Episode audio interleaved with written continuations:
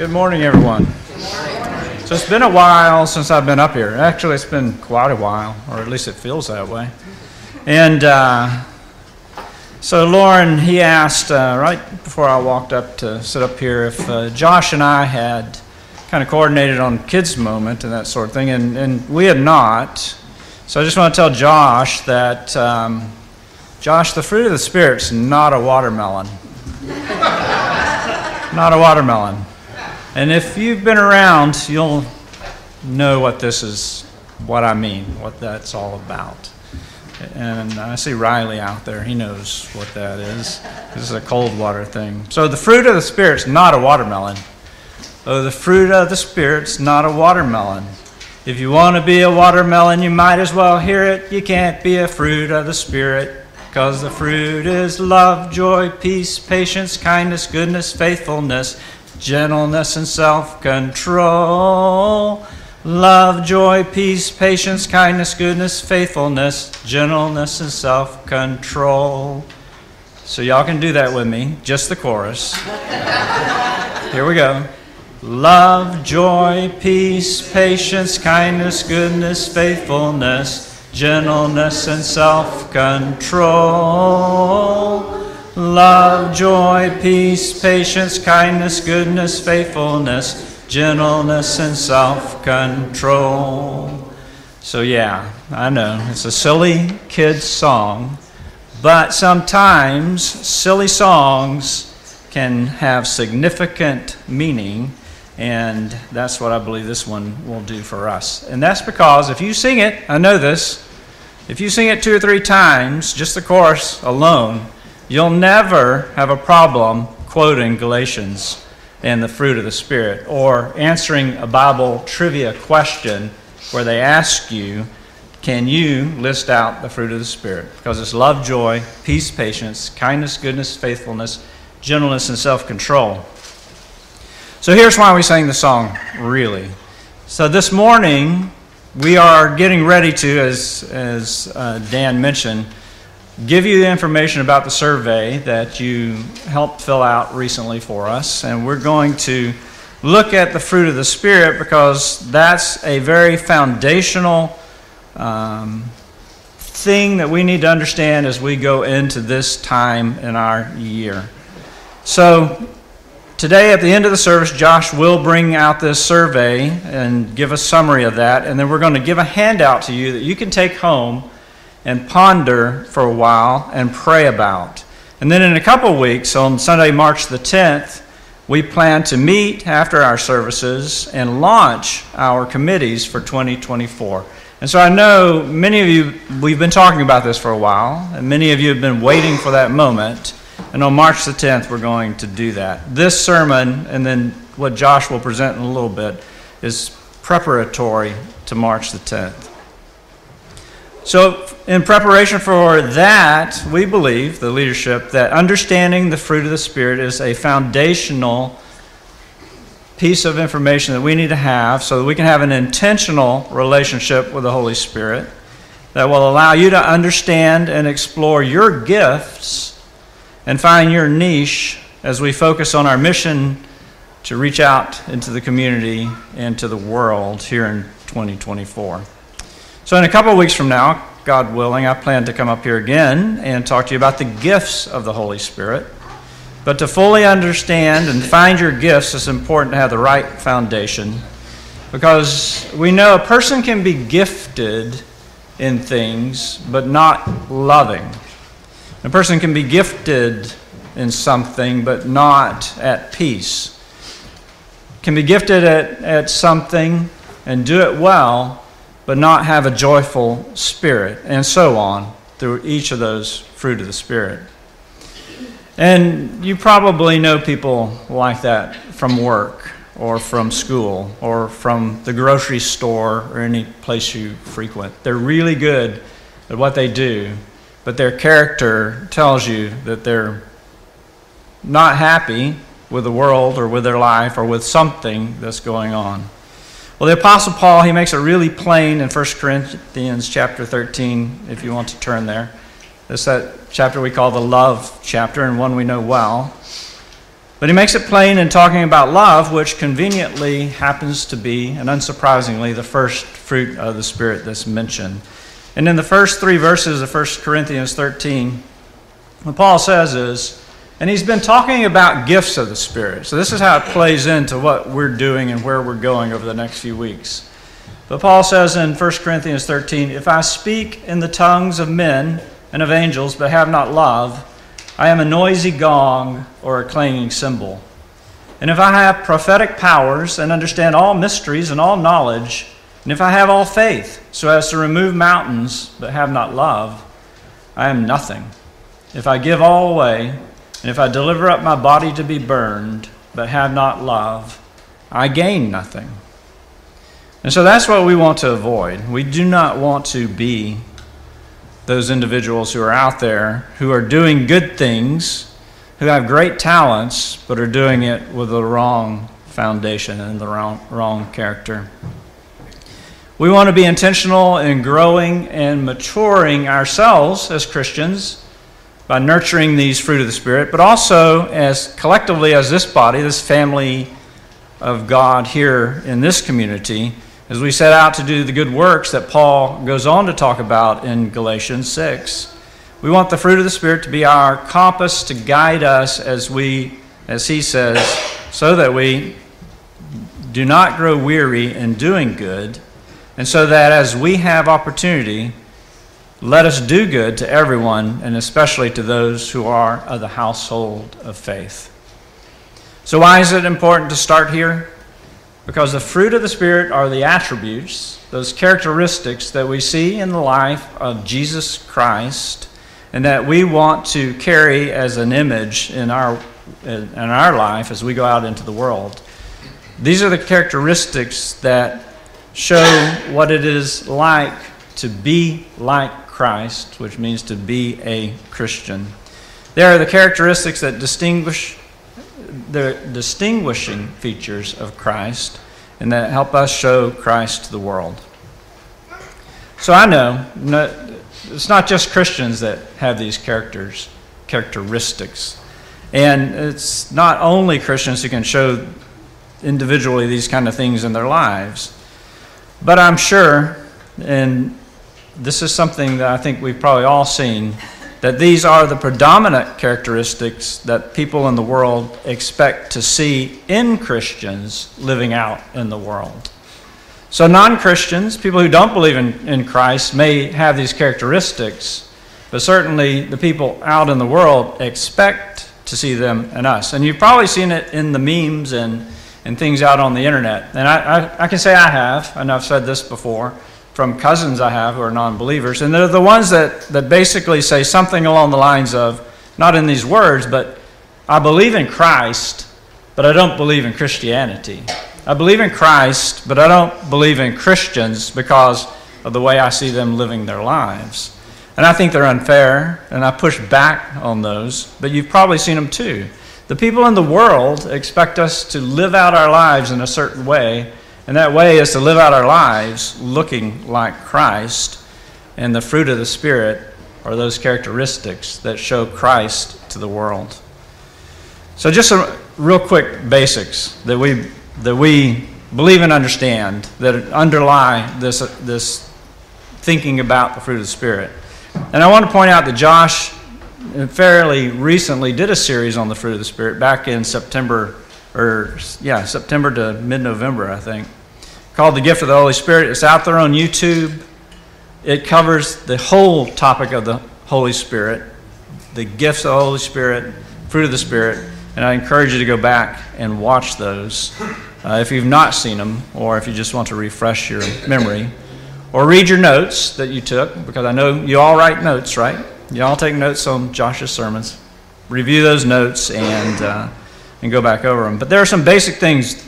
We know that Christ promised that the Holy Spirit in John 14 and 16 would come to the disciples and then to us. We are, know that we are born of the Spirit when we are baptized into Christ, and we can read that in John 3, verses 3 through 8, when Jesus is talking to Nicodemus. Holy Spirit dwells in the followers of Christ. We know this from Pentecost, and that, and that verse we know well, Acts 2.38. And then finally, that the Holy Spirit dwells in each of us, that, that are followers of Christ, that have been baptized into Christ. And that's, we can read that in 1 Corinthians chapter 6, 19 through 20. So those are all foundational as well. Those are all why we are going to look at the fruit of the Spirit this morning. So they can be categorized, these fruit, in different ways. And we could, we could look at them in different ways of, of know, combining them together or, or emphasizing certain things, but underlying everything is that these are first and foremost relational attributes. These are, are attributes that are, help us relate to God, help us relate to each other, and ultimately help us relate to ourselves as individuals as well. So it's important for us to understand this, this relational aspect of it, because these characteristics play into the things that we plan to do as a congregation moving forward. When you look at the survey and look at the survey results, you'll see that how we relate to God, how we relate to others, and how we relate to ourselves are the areas that we want to emphasize. And that's not really surprising because that's just being Christians. So I'm not going to spend a lot of time describing each of these. We, we pretty much understand, for the most part, what each of these nine characteristics mean, the words mean love, joy, peace, patience, kindness, goodness, faithfulness, gentleness, and self control. But I will do this briefly. So, when we think of love, we think of seeking out the best in others, good for others. We, th- we talk sometimes about agape love, looking out for the best interests of others. So, it, Love can look like different things in that context, the way it's expressed. Joy is delight and not that's not based purely on circumstances. And we see this in Jesus. We think of that verse, for the joy set before him, he endured the cross. Peace, the unity between people, both internally within a congregation, but peace with the things that are going on in life and the world. Patience, slowness to speak and slow to anger and also a form of endurance. Kindness, being merciful and tender-hearted. Goodness, being generous and gracious. Faithfulness, trustworthy and dependable. People who keep their word and finish their tasks. Gentleness, humble and calm. And then self control, masters of our tongues and our thoughts and our passions, those things that, that drive us. So these are characteristics that we can't hoard. They're, they're not the things you develop and keep to yourself.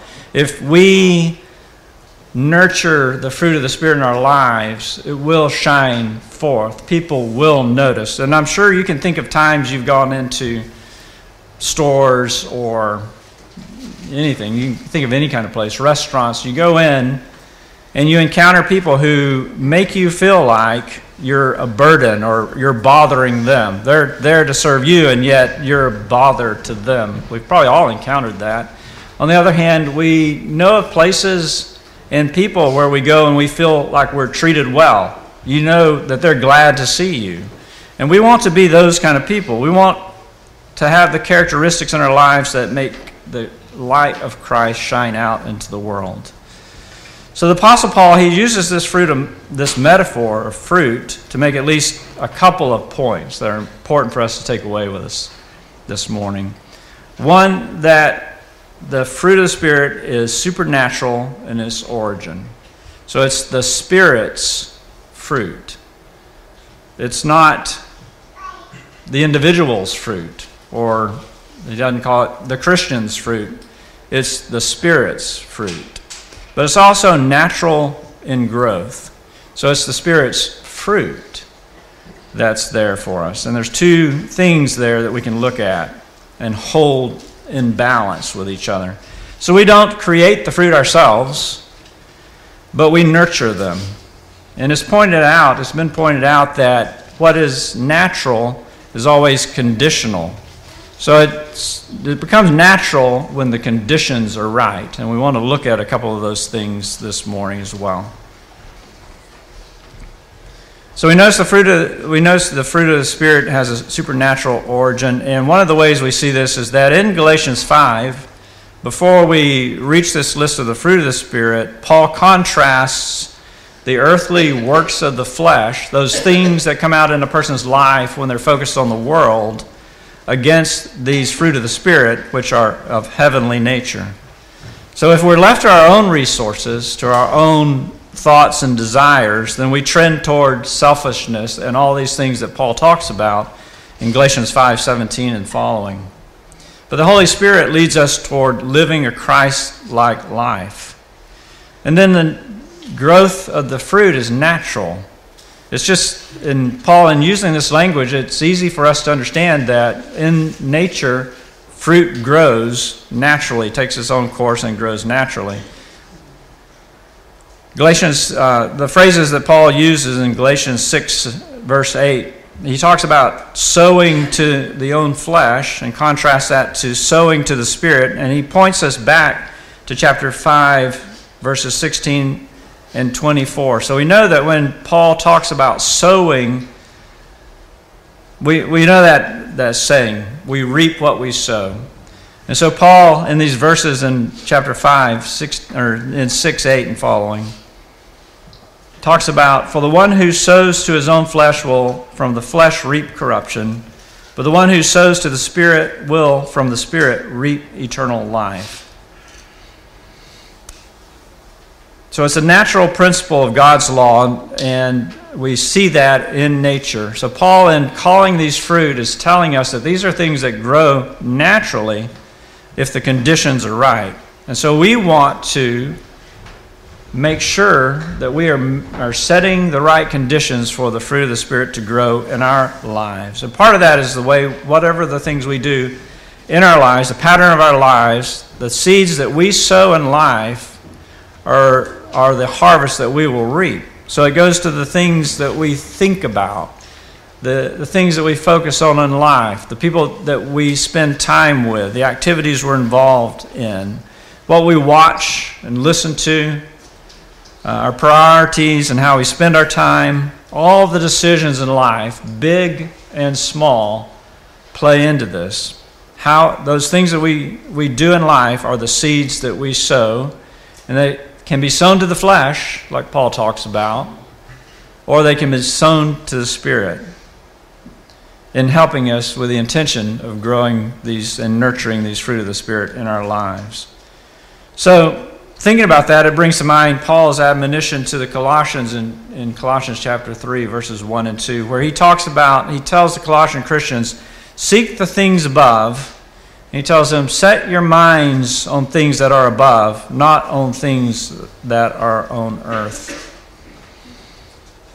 That's why it's important for us to know these nine attributes of Christian characteristics of, of Christ like qualities in our lives if we, you know, I jokingly say, if you sing this song, you will know these nine. I have to say that until until my grandkids taught me the song, if you had asked me on the spot and I had to quickly name the nine fruit of the Spirit, I probably could not do that because it's just not something always in the front of our thoughts. It wasn't in the front of my mind. The song helps me. Not, I will never not be able to recite those for you because of that. And it's important, I think it's very important for us to think about these things and keep them in the front of our mind as we start to think about the activities that we'll be involved in as a church. But one of the things we have to keep in mind also is that fruit in nature grows gradually, it matures slowly. And we see that. Anyone who has had a garden or grown flowers have seen that, that these things that you want to grow take time as opposed to weeds. You have to weed every day. I mean, those things come up fast, but vegetables, flowers, and especially fruit, they grow slowly. So all of us are growing at maybe our own rates. And some of that, the, the speed with which we mature as Christians, that we develop these fruit, they're tied to what we do to nurture them. But we are not all at the same place. And candidly, I would say that until I learned the song and began to think about the fruit of the Spirit frequently and use that as kind of a lens and filter for decisions, well, I don't know if I was growing at all. So they, the fruit of the Spirit grow and they ripen gradually, just like the fruit in nature does. You, you know, Paul uses that term fruit intentionally. He doesn't call them the wildflowers of the Spirit or anything like that. We want to recognize that it takes time. So, how do we nurture the fruit? By being watchful in what we sow in our lives and also being disciplined in our habits, both public and private, keeping these things in our thoughts. And so, my thought, or the way I look at it, is we should give at least as much attention to the fruit of the Spirit as we give to our house plants or our gardens, at least as much.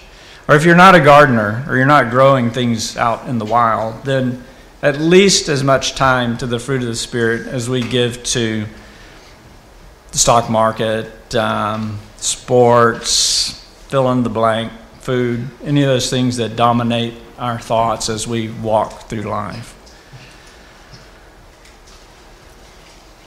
So I'm winding this down so Josh will have time to uh, talk to us a little bit about the uh, about the survey results and put those things into context. But there are some applications here that I want you to take away, and then a homework assignment. So, one, fruit the Spirit, since they're supernatural, we want to develop them with humility and faith. So, one, we want to be humble in any of these things that if we feel like we have these attributes and we're great at them, we want to be humble and recognize they're from the Holy Spirit and from God as we cultivate these things in our lives as Christians. But we also want to have faith and recognize that God promises that these things will come about if we put the attention to them that they deserve. There's that natural growth aspect. And so it fruit of the spirit require nurturing and discipline. So we can't just walk out of here and forget about it and expect anything to happen. We have to use have discipline in our lives to cultivate these things. That means spending time in the Word. That means spending time in prayer, spending time together, doing all those things that God brings joy to God and that we as Christians want to do. And the third thing is that because fruit matures gradually, we all have to have patience, both with ourselves in these things, but also with each other, as we are all at different points in the maturing of our fruit.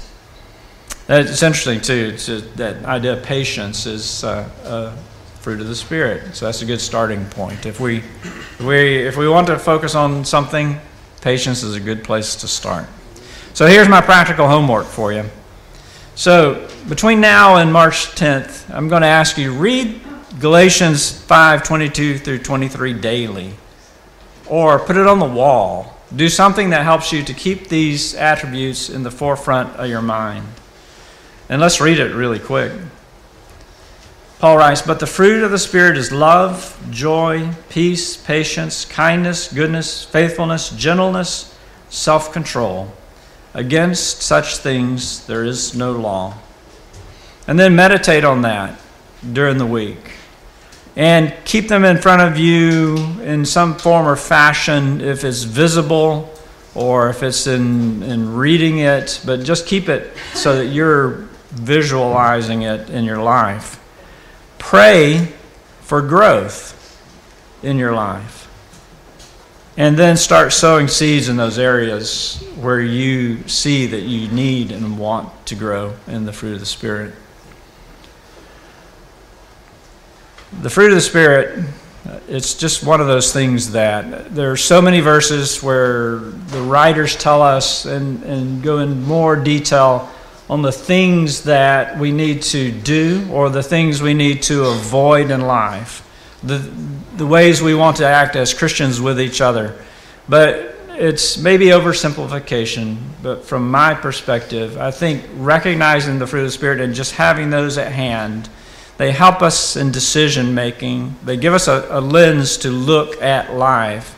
And if we are doing things from that perspective, then we will get the other things right. We will get those things right uh, that we need to in our lives, the relationships, all those things that make us uh, bring joy to, to God and Christ and honor and glory in the things that we want to do.